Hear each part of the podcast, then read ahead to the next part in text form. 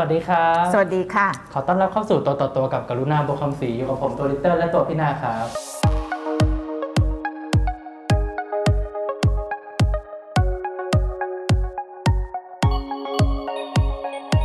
กลับมาหลังจากที่หายเป็นหนึ่งสัปดาห์ต้องพักอืมมันเหมือนกับทำงานต่อเนื่องกันมานานๆ แล้วมันก็คิดอะไรไม่ออก กลับมาก็ยังคิดอะไรไม่ออก ยังงงๆอยู่ เขาเรียกเป็นเป็น มันจะมีอาการหลังจากพักร้อนน่ะเหมือนเป็น blue Monday อะสมมติอ๋อเราได้หยุดเสาร์อาทิตย์ แล้ววันจันทร์เนี่ยเราจะรู้สึกเศร้าส้อย blue แปลว่าความเศร้าใช่เออเป็นสีน้ำเงิน แต่ว่าถ้าภาษาอังกฤษเนี่ยมันแปลว่าความเศร้าถ้าใช้กับอารมณ์ เหมือนตอนเราเด็กๆกับพี่นาเวลาเราปิดเทอมอะเออเราจะไม่ไม่อยากเปิดเทอมพรุ่งนี้เปิดเทอมแล้วเหรอ บางคนตื่นเต้น บางคนตื่นเต้นอย่าง ตอนเด็กๆ พี่อะบางทีจะตื่นเต้นเวลาเปิดเทอมเพราะอะไรรู้ป่ะเพราะว่าถ้าเป็นการเปิดเทอมที่เราได้มีเสื้อใหม่รองเท้าใหม่อืมได้เจอเพื่อน แต่บางคนก็อาจจะเป็นเป็นบลูเปิดเทอมเนาะของพี่ตอนนี้ก็ยังเป็นบลูแบบว่าบลูการทำงานคือยังไม่อยู่ในมูดจะเท่าไหร่มันเหมือนกับว่า มันห่อเหี่ยวเนาะอาจจะต้องพักนานกว่านี้หรือเปล่าพักนานกว่านี้ได้ยังไงล่ะคะลิตเติ้ลเอางี้ ลิตเติ้ลจะให้พักนานแต่ว่าก็ยังพักนานไม่ได้กลับมาเจอท่านผู้ฟังท่านผู้ชมเหมือนเดิมในตัวต่อตัวสัปดาห์ที่แล้วก็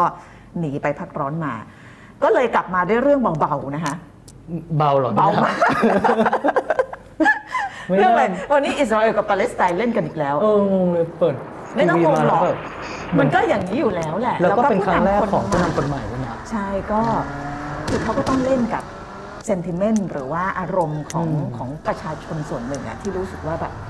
ก็ไม่ยอมปาเลสไตน์เหมือนกัน แต่วันนี้จะไม่คุยเรื่องหนักนะคะเราจะคุยเรื่องเบา เรื่องที่ว่าก็คือเรื่องสงครามยาเสพติดค่ะ เรื่องเบานะเรื่องเบามาก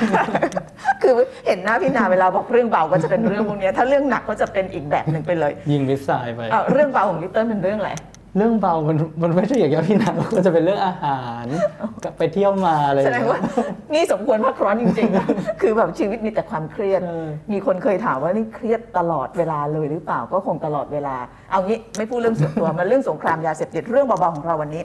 เป็นสงครามยาเสพติดที่เกิดขึ้นในฟิลิปปินส์ประเทศไทยเคยมี War on Drug สมัยเอ่อคุณทักษิณชินวัตรเป็นนายกรัฐมนตรีนะโอ้ยช่วงนั้นก็นักข่าวต่างชาติมาทำ ข่าวเยอะมาก แต่ว่า War on Drug ในฟิลิปปินส์เนี่ยที่เราจะคุยวันนี้เพราะว่ามันกำลังจะถูกนำขึ้นศาลอาญาระหว่างประเทศ ใช่ หรือว่า ICC ICC คือ War on Drug ในฟิลิปปินส์เนี่ยมันเริ่มต้นเมื่อปี 2016 วันที่ประธานาธิบดีคนใหม่ของฟิลิปปินส์เข้ารับตำแหน่งโรดริโกดูเตอร์เต้คือเป็นคนแบบว่าโอ้ยโผงผางแบบ คืออย่างนี้ลิตเติ้ลคือถ้าเกิดเราอยากจะ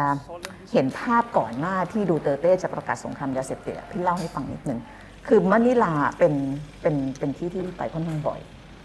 แล้วก็ก่อนหน้าที่ดูเตอร์เต้จะขึ้นมาเป็นผู้นำเนี่ยมะนิลาเนี่ยนะเวลาไปเนี่ยนะ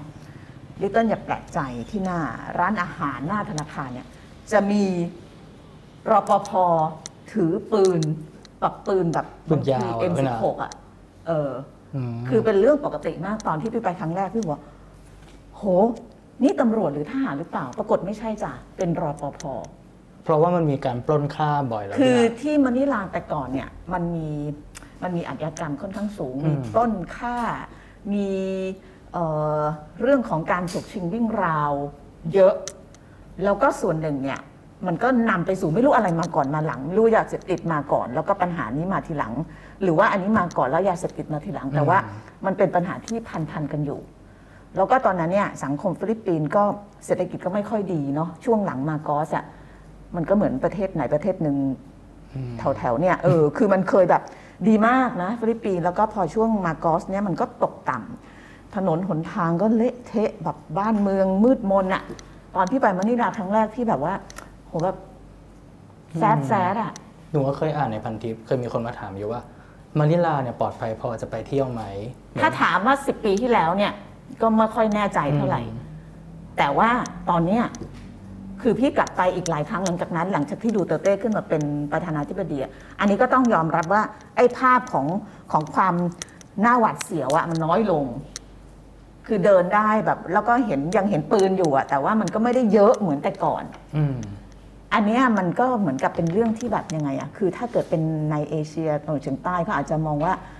ถ้าเกิดในสังคมที่มันแบบว่าขนาดนั้นมันต้องใช้ผู้นำแบบนี้หรือเปล่า คือดูเตอร์เต้เป็นคนที่แบบว่าเด็ดหวดขาดเด็ดขาดมาก แล้วพอเขาเข้ามาเป็นผู้นำปี 2016 ตอนนั้นพี่ก็ไปทำข่าวเลือกตั้ง โอ้ชนะถล่มทลาย แล้วก็ประกาศเลยว่าจะกวาดล้างพวกอาชญากรรม ซึ่งมันไปเกี่ยวพันกับเรื่องปัญหายาเสพติด ซึ่งถามว่าผิดไหมก็ไม่ผิด แต่ที่มันถูกตั้งคำถามแล้วอาจจะเป็นเรื่องผิดที่ประชาคมโลกเขามอง โดยเฉพาะสารอาญาระหว่างประเทศเนี่ยก็คือเรื่องวิธีการ เดี๋ยวลิตเติ้ลเล่าก่อนว่าทำไม ICC หรือว่าสารอาญาระหว่างประเทศถึง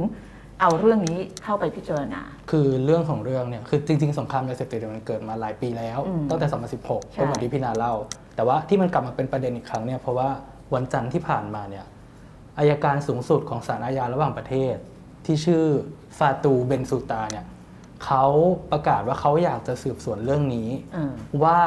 สงครามยาเสพติดที่เกิดขึ้นในฟิลิปปินส์เนี่ยมันเข้าข่ายเป็นอาชญากรรมต่อมนุษยชาติหรือเปล่า เพราะว่าที่เขาต้องทำเนี่ยมันเป็นเรื่องวิธีการคำว่าสงครามยาเสพติดในฟิลิปปินส์เนี่ยมันถูกตั้งคำถามเรื่องวิธีการ คือจนถึงขนาดเนี้ยมีคนเสียชีวิตจากสงครามยาเสพติดไปแล้ว 6,000กว่าคน อันนี้คือตัวเลขที่ทางการอ้างนะ แต่ว่าเขาบอกมีเยอะกว่านั้นเยอะใช่เขาบอกถึงหลักหมื่นเลยด้วยซ้ำเออใช่ แล้วตอนนี้ก็ยังทำอยู่อืมทีนี้ศาลอาญาระหว่างประเทศเนี่ยเขาก็รู้สึกว่าเออมันมันเป็นการละเมิดสิทธิมนุษยชน อาจจะเข้าข่ายอาชญากรรมต่อมนุษยชาติอาชญากรรมต่อมนุษยชาติก็เลยรับเคสไว้นะแล้วคะเขาไม่ได้พูดลอยๆนะเขามาพร้อมเอกสารหลักฐานอืมว่าตั้งแต่ปี 2016 ถึง 2019 เนี่ยมันเคยมีเคสไหนบ้าง มีพยานอะไรให้การมีอะไรคือมาพร้อมหลักฐานเลยเออเอาอันแรกก่อน หลังจากที่ ICC หรือศาลอาญาระหว่างประเทศบอกว่าจะเริ่มต้นสอบสวนเนี่ย ท่านผู้นำฟิลิปปินส์ก็บอกว่า ฉันไม่แคร์ฉันไม่แคร์เพราะว่าขณะนี้ฟิลิปปินส์ไม่ได้เป็นสมาชิกของศาลอาญาระหว่างประเทศแล้วจ้าใช่ออกออกไปตอน 2018 คือในช่วงที่สงครามยาเสพติดมัน peak มากเนี่ยคือ 2 ปีแรก 3 ปีแรกของของสมัยแรกของดูเตอร์เต้เนี่ยเอ่อ ศาลอาญาระหว่างประเทศก็หมายตาไว้แล้วอืมปรากฏว่าดูเตอร์เต้เล่นแบบนี้ค่ะ ไปถอนตัวออกจากการเป็นสมาชิกของ ICC ทันที เพราะฉะนั้นมาถึงวันนี้ดูเตอร์เต้บอกว่าคุณทำอะไรฉันไม่ได้เพราะฉันไม่ได้เป็นสมาชิก แต่ประเด็นคือถ้าสมมติว่ามันมีความเลวร้ายเกิดขึ้นที่ไหนในโลกอะต่อให้ไม่เป็นสมาชิกอะมันก็โดนสอบสวนได้อยู่ดีไม่ใช่เหรอพี่ดาคือปัญหาของการที่ฟิลิปปินส์ ถอนตัวออกมาจากศาลอาญาระหว่างประเทศเมื่อกี้ที่ลิตเติ้ลบอกว่า ถ้าเกิดทำผิดจริงเนี่ยมันอืมยังไงก็ต้องผิด แต่มันจะมีปัญหาตรงนี้ พอถอนตัวออกมาแล้วเนี่ยก็หมายความว่าฉันไม่ต้องให้ความร่วมมือก็ได้อ๋อกระบวนการมันจะยากขึ้นใช่ใช่ไหมใช่เพราะฉะนั้น ICC ก็จะมีปัญหายากขึ้น ในการที่จะหาข้อมูลมาสนับสนุนข้อกล่าวหาของตัวเองอืมคือถ้าเป็นสมาชิกเนี่ยมันก็จะมีกฎระเบียบในฐานะสมาชิกว่าเราจะต้องส่งเอกสารเราต้องไปให้การใช่เราต้องไปอะไรอย่างเงี้ยแต่ว่าถ้าเกิดไม่ได้เป็นเนี่ยแล้วเธอจะมาทำอะไรฉัน ก็เป็นไปได้ว่าตัวคดีนี้อาจจะยืดเยื้อไปอีกนานด้วยถูกซ้ำต้องถูกต้อง ทีนี้มาดูว่าทำไม ICC หรือว่าศาลอาญาระหว่างประเทศเนี่ยเขาถึงเอาเรื่องนี้ขึ้น เพราะว่ามันก็เออมันก็แบบเป็นเรื่องใหญ่พอสมควรนะฮะเมื่อกี้ที่พี่บอกไว้อะคือเรื่องวิธีการ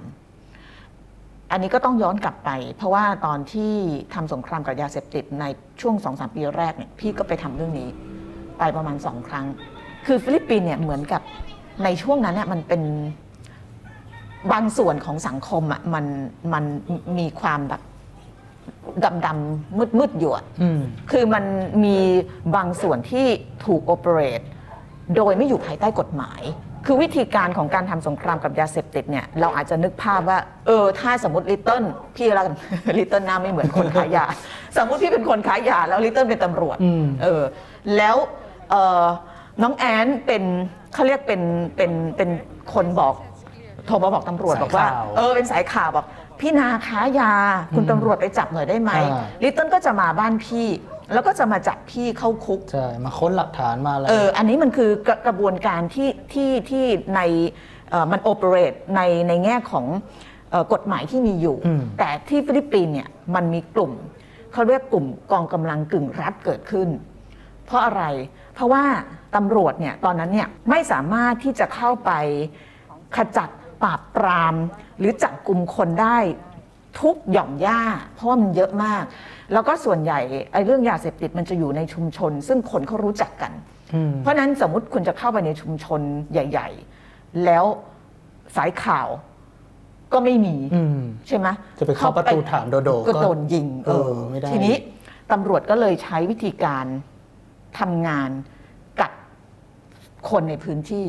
ด้วยการให้เงินค่าจ้าง แล้วก็เป็นเงินที่ตามอักอ่าหลักฐานของ ICC แล้วก็หลายคนบอกว่า เป็นเงินที่แบบไม่ต้องผ่านบัญน้ำบัญชีของทางราชการอะสมมุติว่าเรามีหมู่บ้าน แล้วพี่เป็นคนค้ายา แล้วก็ลิตเติ้ลรู้ว่าพี่ค้ายา อืม แล้วตำรวจมาติดต่อลิตเติ้ลเราบอกว่าลิตเติ้ลเราจะให้เงิน you ถ้าเกิด you ฆ่าพี่นาได้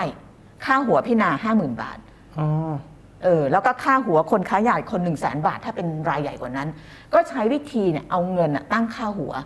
แล้วก็ลิตเติ้ลก็จะไป list ว่าในหมู่บ้านเนี่ยมีคนค้ายากี่คน คนเสพกี่คน ส่งให้ตำรวจ แล้วฆ่าได้เท่าไหร่เนี่ยก็จะไปเอาเงิน นโยบายดูเตอร์เต้เนี่ยคือเขาเรียกให้แอมเนสตี้กับตำรวจ คือตอนนั้นเนี่ยตำรวจมีสิทธิ์ในการที่จะฆ่าคนได้โดยไม่ต้องรับผิดชอบทางกฎหมายด้วยอืมตอนนั้นเนี่ยมันเป็นเหมือนกับเป็นเป็นแบบให้ไลเส้นในการจับในการฆ่าแล้วก็ในการเอ่อ ปฏิบัติการใด ๆ ก็ตามเพื่อกำจัดคนค้ายาเสพติดแล้วเขาผู้เสพเนี่ยให้หมดไป คือภาษาอังกฤษบอก the end justify the mean อะทำยังไงก็ได้ให้มันหมดไปอืมเพราะฉะนั้นตำรวจเนี่ยพอได้อำนาจที่มันแบบว่าเหมือนเขียนเช็คเปล่าให้อะก็เลย ปฏิบัติการด้วยบางทีเกินขอบเขตของกฎหมายไป ซึ่งในเคสบางทีมันไม่จำเป็นต้องจับตายก็ได้ใช่แต่เขาก็ใช่จะจับตายกัน ใช่ คือบางกรณีเนี่ยอย่างเช่น ขี่มอเตอร์ไซค์มาแล้วก็หยุดตรวจเขาขยับตัวนิดนึง ยังไม่มีอืมยายิงทิ้งอะไรอย่างเงี้ยตำรวจก็ไม่ต้องรับผิดชอบนะมีอยู่ช่วงหนึ่งอะโอ้เพราะว่าได้แอมเนสตี้ก็คือได้การอภัยโทษแบบว่าให้ให้ให้เช็คเปล่าไปแล้วอะอืมอันนี้ก็คือจุดที่ ICC เนี่ยเขาเขาเขาเขามุ่งสอบสวน แล้วก็ตอนพี่นาไปทำข่าวเนี่ย เราก็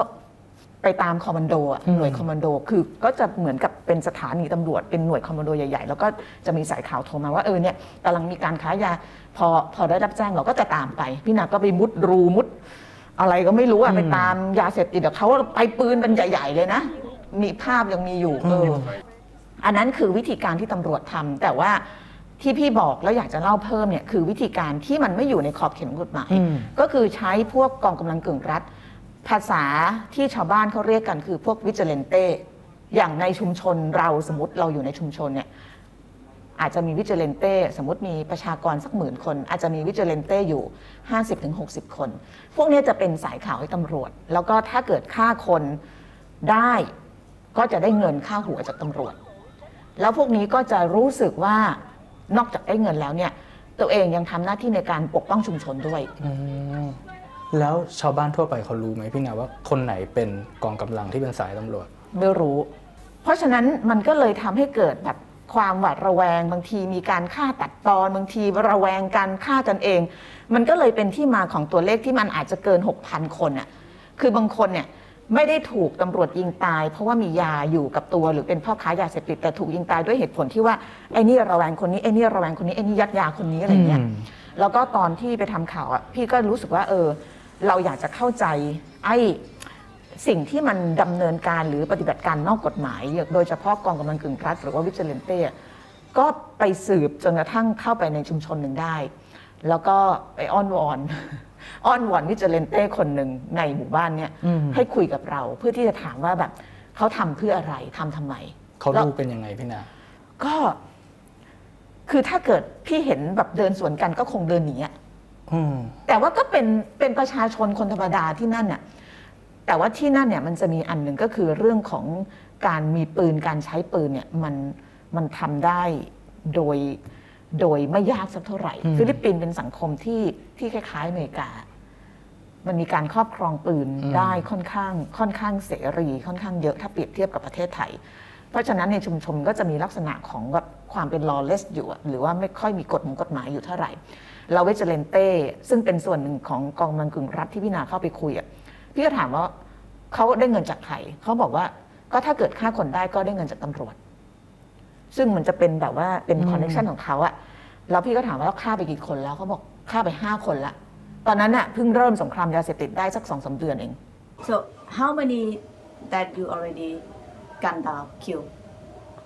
More than five. More than five down kill. Is, is the first is the the one of the dangerous man in area. แล้วเสร็จแล้วพี่ก็ถามว่าทำไปทำไมอะไรเงี้ยเขาบอกว่าคือคือไม่รู้ว่าจริงหรือไม่จริงแต่เขาก็บอกกับพี่ว่าเขาเชื่อว่าเอ่อผู้นำเนี่ยมีความปรารถนาดีในการที่ทำให้สังคมมันสะอาดปลอดยาเสพติด แล้วก็มันไม่มีวิธีการไหนที่จะทำได้ เพราะว่า มันมีความยุ่งเหยิงยุ่งยุ่งซับซ้อนมีมุมมืดมุมดำเยอะมาก มันก็ต้องอาศัยคนอย่างพวกเขาอืมในการที่จะกำจัด พวกเรียกปีศาจอืมก็คือพวกคนใช้ยาแล้วก็เขาก็รู้สึกว่าเนี่ยเขากำลังทำหน้าที่ในฐานะพลเมืองดี Why you doing that? Ginagawa lang namin yung kasi para lang makatulong sa sa barangay, For the community. for the community. So it's a part of community. Uh, the part of the community. H- How do you feel when you gun down the drug pusher? When you kill the drug pusher? No feelings, No feeling. no feelings. Why? Uh, the, because it's the part of the my my work. แต่ประเด็นคือคนที่โดนฆ่า เขาไม่ได้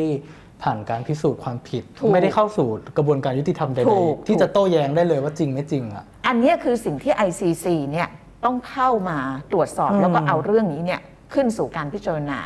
เพราะว่าต่อให้พี่เป็นคนค้ายาเนี่ย แต่ว่าอยู่ๆจะมายิงพี่ตายโดย พี่ยังไม่ขึ้นศาลเพื่อพิสูจน์ว่าตกลงพี่ค้าหรือไม่ค้า หรือต่อให้ค้าเขาก็มีระดับของความผิดนะใช่พี่นาใช่ว่าแบบค้าเท่าไหร่ ใช่ อันนี้คือการการปฏิบัติโดยไม่ได้อยู่ในขอบเขตของกฎหมายคือมันมันเป็นการทำแบบ นอกเหนือกระบวนการยุติธรรมอะอืมก็เลยทำให้คนส่วนหนึ่งก็ไม่พอใจดูเตอร์เต้แล้วก็ช่วงที่พี่นาไปเนี่ยนอกเหนือจากคุยกับวิจเลนเต้ที่เขาเรียกว่ากองกำลังกึ่งรับ ที่เขาเรียกกองกำลังกึ่งรับเนี่ยเพราะว่ามันกึ่งรับ คือส่วนหนึ่งเนี่ยกึ่งหนึ่งอะทำงานให้ตำรวจแต่กึ่งหนึ่งเนี่ยก็ก็คือเป็นแบบโอเปเรตคือตั้งกองกำลังของตัวเองอืมแล้วมีเยอะมากแล้วก็น่ากลัวด้วย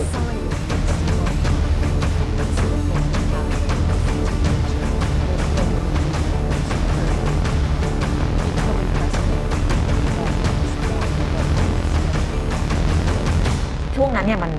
มันน่าเศร้ามาก เพราะว่าคุกฟิลิปปินส์เนี่ยเต็มไปด้วยคน เขาจะมีแยกเป็นรายใหญ่ สมมติพี่นาเป็นรายใหญ่ แล้วก็จะมีผู้เขาเรียกเป็นผู้เสพอืมผู้เสพเนี่ยบางทีก็โดนฆ่านะ แต่ถ้าไม่โดนฆ่าเนี่ยก็จะถูกจับไปเข้าสถานบำบัดเอเดี๋ยวอนะเขายิงคนเสพไปเหรอพี่นาบางทีก็โดน คือตอนนั้นไม่มีไม่มันมั่วมากไม่รู้อืมใครเป็นใครอะนึกออกปะ บางทีอย่างที่พี่บอกบางทีก็คือบางทีสมมติพี่ไม่ได้ค้าจริง ๆ หรือลิตเติ้ลไม่ได้เสพจริงหรอกแต่ว่าพี่ทะเลาะกับลิตเติ้ลอยู่พี่เกลียดลิตเติ้ลน่ะก็ถือโอกาสฆ่ามันแหละวันนี้มันบ้าบอมากเลยนะนั่นน่ะสิ มันแบบมันเหมือนเป็นเครื่องมืออย่างหคือนึ่งมันที่รอเลสคนมาเรากใช้กัน เขาถึงบอกว่าคนที่ตายเนี่ยมันมีเยอะกว่าแน่ๆ เพราะว่าบางทีการตายบางทีมันไม่ได้เกี่ยวข้องกับเรื่องยาเสพติดด้วยซ้ำไป อืมแล้วก็ไม่มีใครสนใจที่จะพิสูจน์ความจริงใช่ด้วย ใช่เพราะว่า มันไม่ต้องผ่านกระบวนการยุติธรรมไม่ต้องขึ้นศาลไม่ต้องพิสูจน์ความจริงอะไรกันเลยนะแล้วทีนี้คนที่แบบเสพคนที่เป็นแบบเสพยาเสพติดเนี่ยก็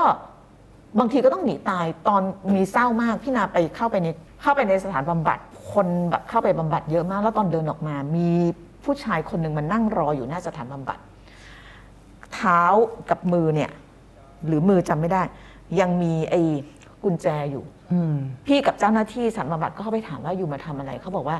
เขาว่าหนีมาจากคุก แล้วก็หนีมาที่นี่ เพราะเขารู้ว่าถ้าเกิดอยู่ในคุกหรือว่าออกไปอยู่ในชุมชนเขาจะถูกฆ่าเขาขอมาอยู่ที่สถานบำบัดดีกว่าอืมคือมานั่งรอแล้วน่าเศร้ามากมากับแม่แม่พามา คือตอนนั้นก็จะมีพวกแบบคนคนที่เป็นคนเสพเล็ก ๆ น้อยๆซึ่งมันเยอะมากอะอืมหนีอะแล้วบางคนยอมเข้าคุกเพราะว่าอยู่คุกกับปลอดภัยกว่าเออเขาก็ คุกมันก็เลยแน่นเต็มไปหมด พี่ก็เข้าไปในคุกก็มีผู้หญิงท้องด้วยเขาบอกเขาไม่ได้เกี่ยวข้องอะไรหรอกแต่เขากลัว เพราะว่ามีคนมาจ้องว่าเนี่ยเขาเกี่ยวข้องกับยาเสพติด เพราะฉะนั้นความปลอดภัยไม่มีอะเขาเข้าคุกดีกว่าโอ้โหแค่ต้องสงสัยแค่เอนี้ออืมมันก็เลยทำให้ตอนนั้นเนี่ยมันต้องถ้าภาษาง่าย ๆ ก็คือมันมันปั่นป่วนมั่วซั่วมาก ที่มันน่าแปลกใจก็คือว่าความนิยมของดูเตอร์เต้เนี่ยมันมันไม่ลด เพิ่มขึ้นเรื่อยๆแล้วก็ชนะเลือกตั้งสมัยที่สองด้วยเพราะคนส่วนใหญ่จำนวนมากก็มองว่าเออเนี่ยความทัฟความแบบเอาจริงเอาจังหนักแน่นฆ่าเป็นฆ่าตายเป็นตาย คือคำตอบของสังคมที่มันไร้ระเบียบ อืมเพราะว่าเขาอาจจะเห็นว่ารัฐบาลที่ผ่านมาก็คือแก้ปัญหาด้วยวิธีอย่างอื่นมาตั้งนาน แต่ว่าใช่ปัญหานี้มันก็ยังไม่หมดไปสักทีใช่แล้วลิตเติ้ลว่าไง หนูเคยถามเพื่อนฟิลิปปินส์คนหนึ่งเออเรื่องดูเตอร์เตอร์นี่แหละสมัย ตอนนั้นทำ World Today แล้ว ทำเรื่องนี้ใหม่ ๆ ก็ถามเขาว่าเขาคิดยังไงกับนโยบายดูเตอร์เต้เออเขาก็บอกว่าเขาชอบนะ แล้วเขารู้สึกว่า ถ้าเราไม่ได้เกี่ยวข้องกับยาเสพติดอะเราไม่จำเป็นต้องหวาดกลัวเขาก็บอกเขาใช้ชีวิตได้ปกติไม่เห็นต้องกลัวว่าจะเกิดอะไรขึ้นกับเขาเลยก็ถ้าเป็นเราเราก็จะคิดแบบนั้นอืมจนกว่ามันจะเกิดขึ้นกับครอบครัวของเราอืมใช่ไหมสมมติว่าพี่นางก็ไม่ได้เกี่ยวข้องกับยาเสพติด หรือถ้าเกิดเกี่ยวข้องอาจจะเป็นแค่คนเสพอยู่มาวันหนึงขี่มอเตอร์ไซค์มาแล้วเจอตำรวจแล้วตำรวจสงสัยว่าพี่นาเป็นคนค้ายิงตาย พี่น้องพี่นาก็คงจะรู้สึกว่าไม่โอเคอืมแต่ตราบใดที่มันยังไม่เกิดเราก็จะรู้สึกว่าใช่ มันคุมเพราะสัฉะงนั้คน มอยู่ เพราะฉะนั้นมันเป็นก็เป็นคำถามที่ทับถ้าเกิดเรามาถามตัวเราเองว่า อืม ถ้าสังคมเรามันเละเทะขนาดนั้นเนี่ยเราต้องการผู้นำที่ที่ใช้วิธีการแบบนี้หรือเปล่า คือมันต้องแยกกันระหว่างผู้นำที่เอาจริงเอาจัง กับผู้นำที่เอาจริงเอาจังแต่ปฏิบัติตามระเบียบของกฎหมาย ถ้ากฎหมายไม่ดีก็แก้ อืม พี่นาชอบอย่างที่สองมากกว่า ดูเตอร์เต้อาจจะอยู่จัดอยู่ในในกลุ่มแรก เราไม่ได้บอกว่าความเอาจริงเอาจังไม่ดี แต่ว่าถ้ามันเป็นความเอาจริงเอาจังที่มันไม่ได้อยู่ในกรอบของกฎหมายเนี่ยคนบริสุทธิ์มันจะตกเป็นเหยื่อ แล้วประเด็นคือเหยื่อของสงครามยาเสพติดดูเตอร์เต้เนี่ยพี่นา ส่วนใหญ่เป็นคนจน ใช่คนอยู่ในในสสลัลัมมใช่ ก็อย่างที่พี่บอกอะอืมไอ้สลัมที่พี่เข้าไปอะคือบางคนน่ะเขามาคุยกับพี่เขาบอกเขาไม่ได้เกี่ยวเลย แต่ว่าสามีเพิ่งถูกยิง เพราะว่าไปมีปัญหากับเอวิจเลนเต้เนี่ย บางทีมีหนี้ติดหนี้กันบางทีทะเลาะชกปากกันอะไรเงี้ยแล้วก็มาฆ่ากันแล้วก็อ้างว่าเออเนี่ยมันเสพยาเสพติด อืมแล้วมันพิสูจน์ได้ไหมพิสูจน์ไม่ได้เพราะว่าไม่ต้องขึ้นศาล แล้วพอคนมาจากสลัมบางทีเขาถูกเหมารวมหมดอะถูก ว่าทั้งชุมชนมันเกี่ยวข้อถูงกอะถูก ถ้ากลับมาถามตัวเองว่าถ้าสังคมเราจะต้องเจอกับปัญหาที่มันมันหมักหมมรุนแรงซับซ้อนจนกลายเป็นเอ่อ ภาพที่มันเคยเกิดขึ้นกับฟิลิปปินส์เมื่อสิบปีที่แล้วน่ะผู้นำแบบไหนที่เราต้องการ เมื่อกี้ลิตเติ้ลบอกว่าถามเพื่อนฟิลิปปินส์ก็เขาก็ชอบดูเตอร์เต้อืมเพราะว่าเขาเอาจริงเอาจังเขาทัดพูดคำไหนคำนั้นISIS มาที่มาราวี สั่งยิงถล่มทั้งเมืองตอนที่เขาไปโอ้โหเห็นเมืองแล้วแบบว่า my god แบบว่าถล่มได้ขนาดนี้เลยเหรอคือเอา เอาเครื่องบงเครื่องบินเข้าไปถล่มเมืองพังหมดเลยอะแต่คนที่นั่นก็โมโหว่าทำไมต้องมาพังเมืองชั้นอะไรเงี้ยอันนั้นอันนั้นไม่พูดถึงแต่ว่าพูดถึงสไตล์ของดูเตอร์เต้เนี่ยดุดัน อืม เอาจริงเอาจัง แต่ว่าข้อบกพร่องหรือว่าข้อเสียก็คือบางเรื่องมันไม่อยู่ในกรอบของกฎหมายแล้วลิตเติ้ลอยากได้ผู้นำแบบไหน พูดยากนะพี่นา เพราะว่าคือเราก็แอบคิดเหมือนกันว่าถ้าสมมติเราอยู่ในสังคมแบบฟิลิปปินส์อะที่เจอปัญหายาเสพติดเลื้อรังขนาดนั้นอะอืม ใจเราอาจจะรู้สึกว่าอยากให้มันหมดไปแบบ clean แบบล้างบางเลยก็ได้นะ อืมแล้ววิธีการที่ทำอะคือพี่พี่ว่าเราเห็นตรงกันเรื่องหลักการอะเราก็อยากให้มัน clean ล้างบางอืม แต่ว่าวิธีการอะมัแต่หนูไม่เห็นด้วยที่ว่าไม่ให้คนที่เขาที่เขาโดนกล่าวหา ได้มีโอกาสแก้ตัวโต้แย้งเลยเนี่ยไม่เห็นด้วย คือคือรู้สึกว่าทุกคนควรมีสิทธิ์ที่จะพูดเพื่อปกป้องตนเองหรือเปล่า มันก็มีไม่ใช่ทั้งหมดที่โดนฆ่าเลย อืม บางคนถูกกล่าวหาแล้วก็โดนขังคุก อีกคราวหนึ่งพี่นาเข้าไปเข้าไปในคุก ซึ่ง แออัดยัดเยียดที่สุดในประเทศ แล้วอยู่ในนั้นอะ90%อะโดนเรื่องยาเสพติด บางคนอยู่ในรัศมีร้อยเมตรที่เขาค้ายากันก็โดนจับมากองใส่คุก แล้วก็รอกระบวนการยุติธรรมบางคนเป็น software engineer ติดคุกมาสองปีแล้วยังไม่ได้ขึ้นศาลเลยถ้าเขาติดคุกฟรีสองปีเออะสิอคือระบบเนี่ยพอมันเบี้ยวเนี่ยมันมันส่งต่อกันหมด บางคนอืมติดคุก3ปี4ปี ขึ้นศาลสองรอบอะไรอย่างเงี้ยแล้วคนก็เป็นเป็นพันอันอัดกันอยู่ในคุกอะโดนข้อหายาเสพติด โดน